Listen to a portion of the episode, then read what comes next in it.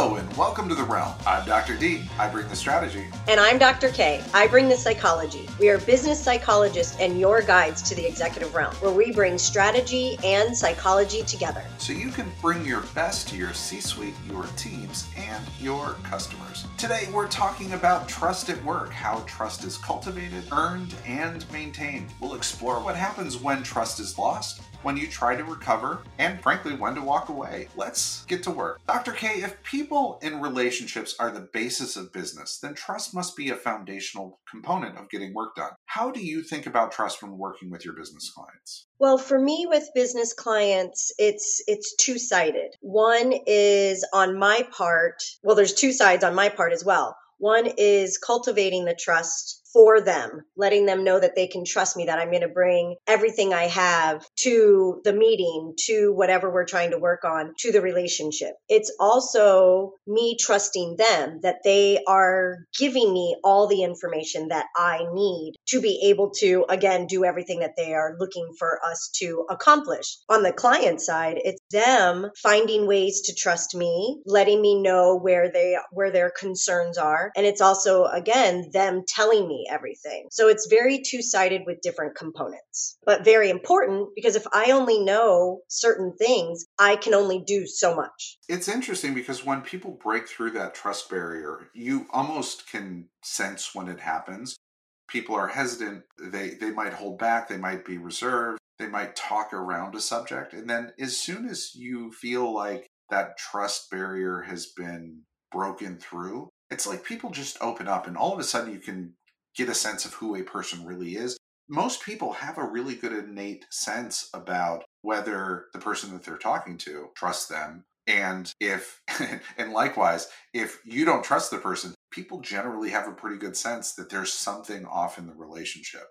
Trust is really most noticed when it's not there. And that gets to the idea of understanding your style of trust. Dr. K, you and I both have very similar trusting styles. We are the type of people that trust I know this because we've had this conversation because it's an important part of a, of building relationships. But having a trusting style where you trust implicitly from the start, that's the kind of trust that I walk into a really relationship just assuming that trust is there from the start. The challenge with that is when trust is lost, when somebody loses, when I lose confidence in someone, and I don't trust them any longer, it's really, really difficult to earn that trust back. It's not impossible, but it's really difficult for somebody to earn that trust back. On the other side, and again, these are extremes. People are along a spectrum on, you know, their trusting style. On the other side, there are people who do not trust from the start. You have to earn their trust from the very beginning. You have to, you start with a zero balance and you have to fill up that trust tank before they trust you.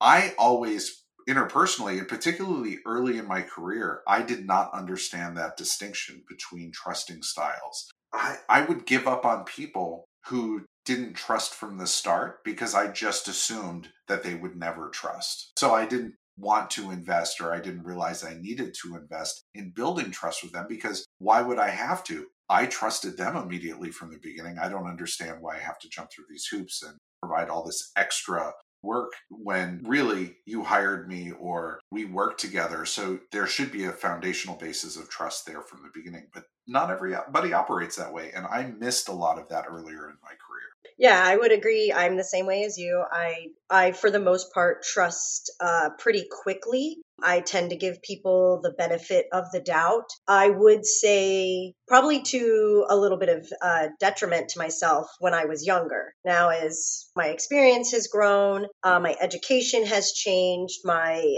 relationships with people have changed. I, as a behavioral specialist, I do notice but I'll notice some, I guess, some hold back on other people's part. And then that will, I'll still trust them, but I, it goes to a certain extent and stops. So if I'm reading them, you know, if I'm reading their behaviors and trying to understand, and they are slightly standoffish or slightly disengaged, I have learned to not always push because I used to be a very big pusher and just go all in, but I've learned not to push but I'm also like, okay, if they're disengaged, they're not fully trusting, I'm going to hold back my trust because there's a reason. So I will hold back a little bit because maybe me being so trusting could make them uncomfortable. That is a, a great point. And if you come on too strong in some ways, it can it can put people off. I still tend to approach every new relationship as an open book with a lot of trust. That's burned me a couple of times, right? Mm-hmm. In in business me as well. where I've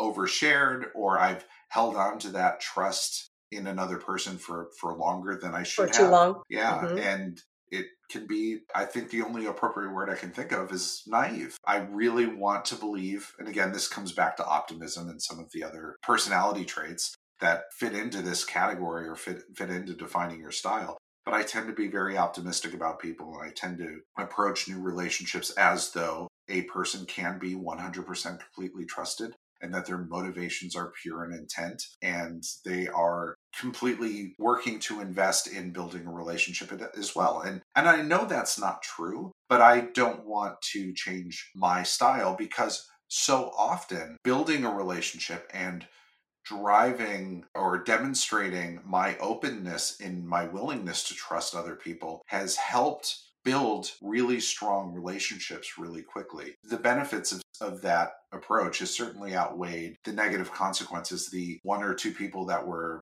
so confused by my willingness to trust because they were not of a trusting nature by uh, from the start, that wasn't their style, that I would have to adjust or the relationship didn't work because that was not the right way to approach it. Now, often in a business environment, you still have to work with people and you find a way to build trust with people. I mean, you know, if you are someone who is mission oriented and not self serving and own up to your mistakes and all of the things that we'll again talk about probably in more detail as this conversation goes on, you tend to develop some trust in people. Yeah, absolutely. And I mean, with what you were saying, you may trust people right away, and there's certain things that are going on. But as a leader, sometimes you have to, you know, you're going to have your uh, your fear with the trust. But something that you want to look at as a leader is you want to look at your employees' strengths and their weaknesses. So it's an intellectually placed trust.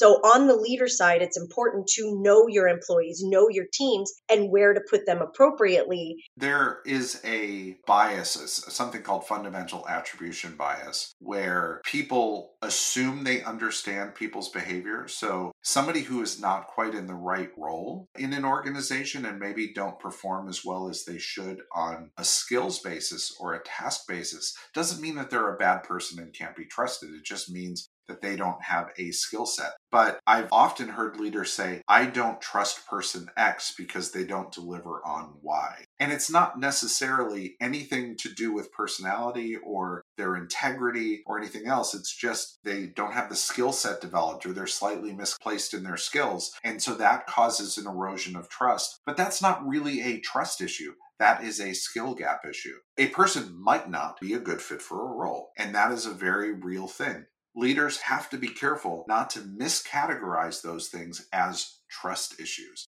Trust issues come down to integrity, following through on commitments, and doing what you say you're going to do, all of those things, not whether or not they have the capability to get the job done. Absolutely. I, I totally agree. We do a lot of this based around leaders, and your role as a leader is to, to some extent, read the room and read the individuals in the room. That's where, you know, we're often talking about transparency and communication. If you are saying to yourself, or you're saying it to other leaders in the room, you know, I don't trust person A because they don't deliver on B, then maybe talk to person A. What is happening that we're not able to get this product out or we're not, you know, we're missing deadline? What is happening? How can I help? Is there confusion? Whatever you think might be going on, and not just what the leader thinks is going on. Ask person A what is going on.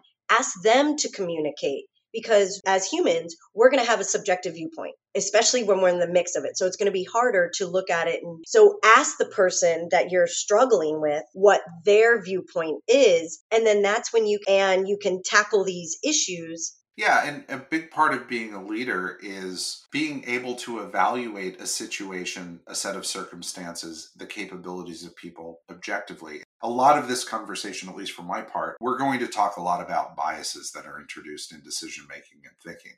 And so when those areas where you were talking about Dr. K, where it's what you think might be going on, there are biases associated with that. There is asymmetric information bias where you think you know more about a situation than the person that, that actually involved. And then there's also projection bias where you project what you think a person is doing based on what you think the circumstances are. The circumstances can be very different for them. If you do that as a leader, if you jump to conclusions and project what your thinking is on a person and you are wrong, you could be right. But if you are wrong, it erodes your own trust. Every situation has to be approached, particularly in difficult conversations or performance issues or even small challenges in getting things done. You have to approach the situation with an open mind, inquisitive, ask questions, because often what you think is going on is not what's really going on. So you always have to, as a leader, approach every situation from a clean slate. You have to really recognize whether the conversation you're about to have is going to be driven by historical learning about a person or a situation, or even a person in a given situation, versus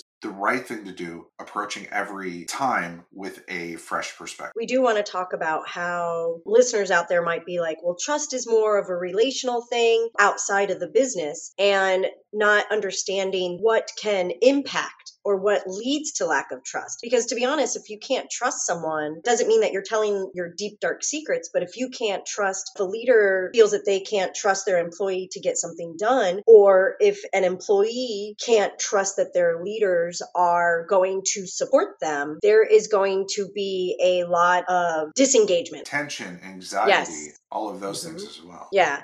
So for leaders, it's important to understand what can, what impact if you're unable to build trust or you've lost trust, how that impacts the employees. If an employee can't trust a leader or a leader can't trust an employee, there's decrease in productivity and effectiveness. If I don't think my leader is going to support me, then what do I care? And then that's going to create even more lack of trust. And when that happens, everything else can start crumbling around. Leaders often will talk about how important their team members are to being able to get the job done. When you don't have trust, you'll hear an employee, particularly an employee who might not have earned or may have lost trust with the leader, they'll say, Man, my boss doesn't like me, right? And so that becomes a, a sticking point. They don't say, My boss doesn't trust me. They don't articulate it in the way because they don't know. They just get an overwhelming sense that you don't like. But a leader who stands up and says, My team are, is the most important part, and then their actions don't support that, then the perception of the team is that the leader can't be trusted, that their motivation, that their words are empty. They're motivated by self interest. So it's really important that if a leader is going to say that their team is the most important part of the business, and that doesn't mean that you can't make tough business decisions, address performance issues, or more structural business changes happen. That's not what I'm talking about. I'm talking about a leader who says the team is the most important part and then doesn't treat their team or act like the team in action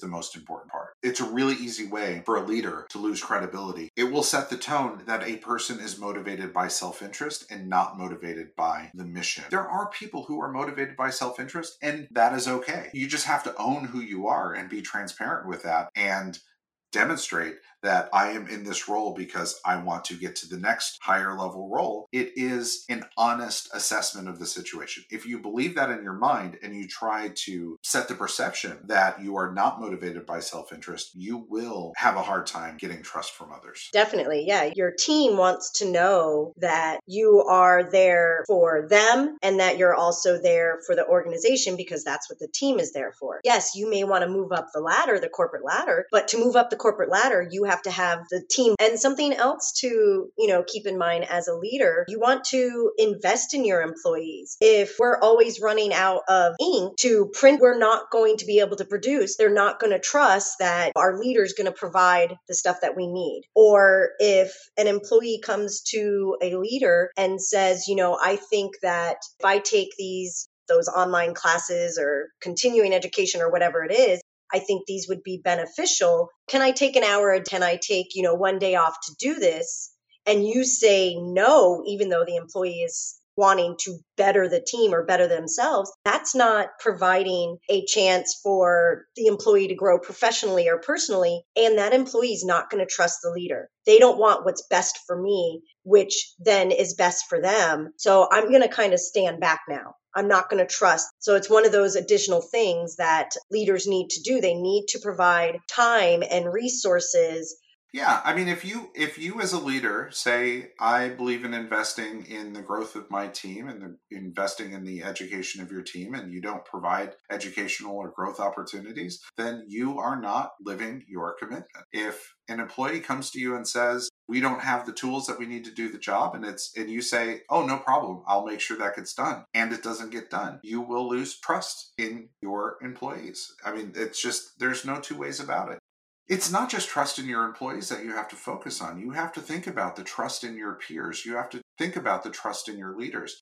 I think there is no more frustrating leader to work with, in my experience, than a leader who works really hard to build trust in those that they work for but don't build trust in those that they work with. These are folks who seem to glow in the eyes of senior leadership, but then really just don't have the respect of their colleagues. In many cases, don't have the respect of their employees. A well rounded leader builds trust at every level in their sphere of influence. They build trust and live their commitment with their team and recognize the value that their team brings to making them successful. The relationships with the peers are critically important to being able to effectively work and collaborate across a complex project or even any business it always requires multiple requires expertise from across an organization. And you have to have trust in your leadership and you have to trust your leadership. So you have to focus on all of those. And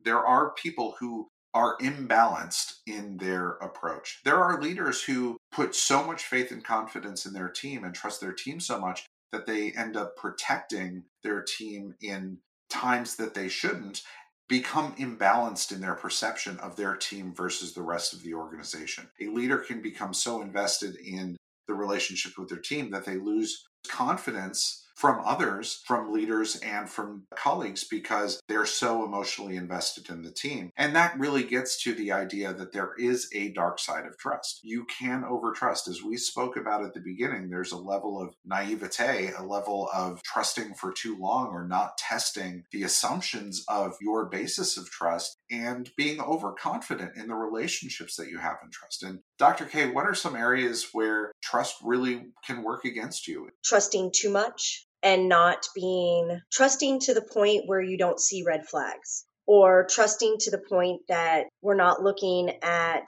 weaknesses or opportunities. I think that would be the biggest part of where it could be something negative. Or as we've been kind of talking about biases, also in group bias where we're just okay well my team says this and i believe everything that my team says. It's kind of like a little gossip session. Well obviously if we're gossiping about it then that's the that's the truth. Taking every single thing that you hear as truth and not either forming your own opinion researching what needs to go on and trusting that that in group opinion I think that is also a very big, uh, you know, as you call it, the dark side of trust, or a very potential negative pathway that someone can go down when it comes to trust. And in in the end, also with a lack of trust, it's we don't know what people's reactions or what words can be said or what what pathways people might take when there's no trust because not having trust is very scary for people.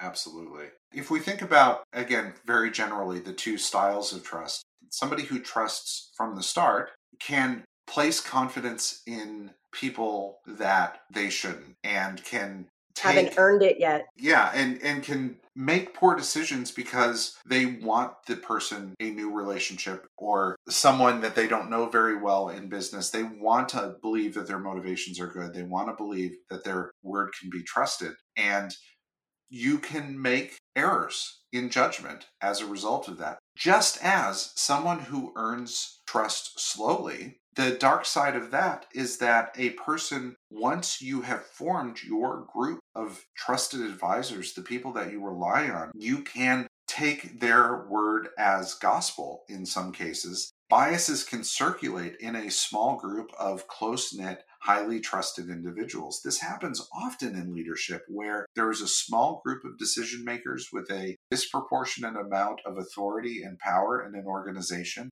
and they don't tend to listen to outside voices. That can, again, you, you brought up in group bias. That's exactly what this is. It's important that in both cases, whether you trust early or you take time to earn trust and then trust deeply, it is so important that you continually push yourself to reach outside perspectives. You have to think about what your assumptions are. You have to think about do I really am I really evaluating the decision I'm trying to make, the information that I'm the information that I'm contemplating, am I doing it objectively? Because if you get your information from a small group of people, or a small group of information sources, it is just as dangerous as trusting people naively. So you always have to be on the lookout of how do I expand where I'm getting my information from? Am I too insular in my thought process and decision making? You really have to test your assumptions on who you're trusting, why you're trusting them, and you can still trust them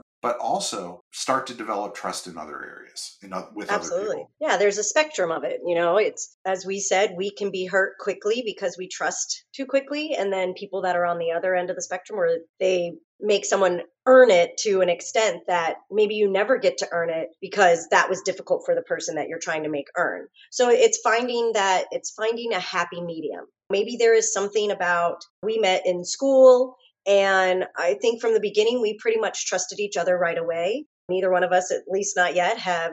Well, it's embedded up. in our personality, so we have. That's to. true. yes. But then there were other people that I didn't have that connection with that trusted, but not to the level that I trusted with you. So I swung on the the spectrum or the pendulum swung for me because whatever it was, I was like, okay, I'm going to have maybe I'm not going to keep that person at arm's length, but I'm not going to let them in my sphere as quickly as we became friends, we became colleagues, and working on projects together pretty quickly. There's opportunity to swing back and forth. You just have to take that kind of maybe go with your gut feeling to some extent or you know if your gut feeling is saying one thing but you've got people that are like no we can trust this person this is why maybe open up your lens a little bit to allow that in. And then what we have to remember is our lens of trust or our amount of trust, our level of trust can change. Maybe we don't trust someone at first, and then all of a sudden we're like, oh my gosh, why did I not trust this person? They're amazing. They're doing everything that I've asked for. Or my leader is providing everything that they said. So our trust level can change. And that is okay. It's not set in stone. You can either lose it, gain it, or maybe you're a little on guard at times. Yeah, and even yeah, and everybody has to test their assumptions about why and when they should trust, regardless of when they are in the relationship. They should people who have a difficult time trusting should try to trust earlier. Those that trust easily should continually evaluate their assumptions about why they trust and not question the ability to trust because the ideal relationship is one where you trust from the beginning and you trust deeply for the entire length of the relationship. But that doesn't mean that you have to believe everything a person says or their information sources or adopt their biases, whether you realize you're doing that or not. So it's really important that you evaluate objectively the information and the decision, the the outcomes that you're trying to make in business separately from the relationship that you have with the people when doing that business. So, with that said, what can leaders take away from this discussion today? Working in a place where there is a lack of trust leads to anxiety, micromanagement, missed opportunity, and frankly, a degrading culture. Not everyone trusts in the same way. It's important to understand your trust style and the style of those around you. Understand if you trust easily or if trust has to be earned. Understand what causes trust to be lost and how you are willing to reestablish trust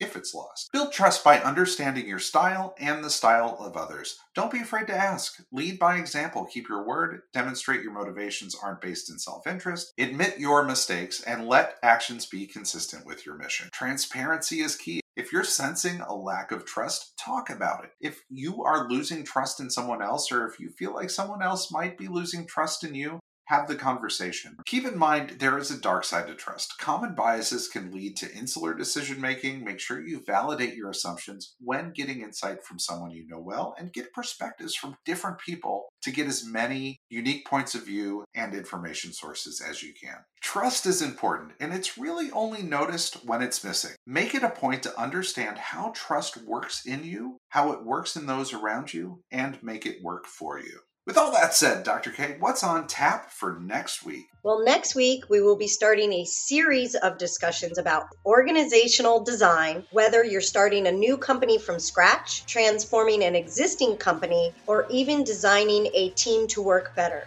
Leaders must be intentional with how they build their team and their organization. The first episode will think through the purpose of your organization. I'm excited about the series. Talked about a lot of elements of this, but this will kind of synthesize everything, bring it together, and uh, should be a really fun and interesting conversation. Well, thank you, Dr. K. And to all of you joining us on this journey to the realm, thank you so much. I'm Dr. D. And I'm Dr. K. And we are looking forward to your next visit to the executive realm.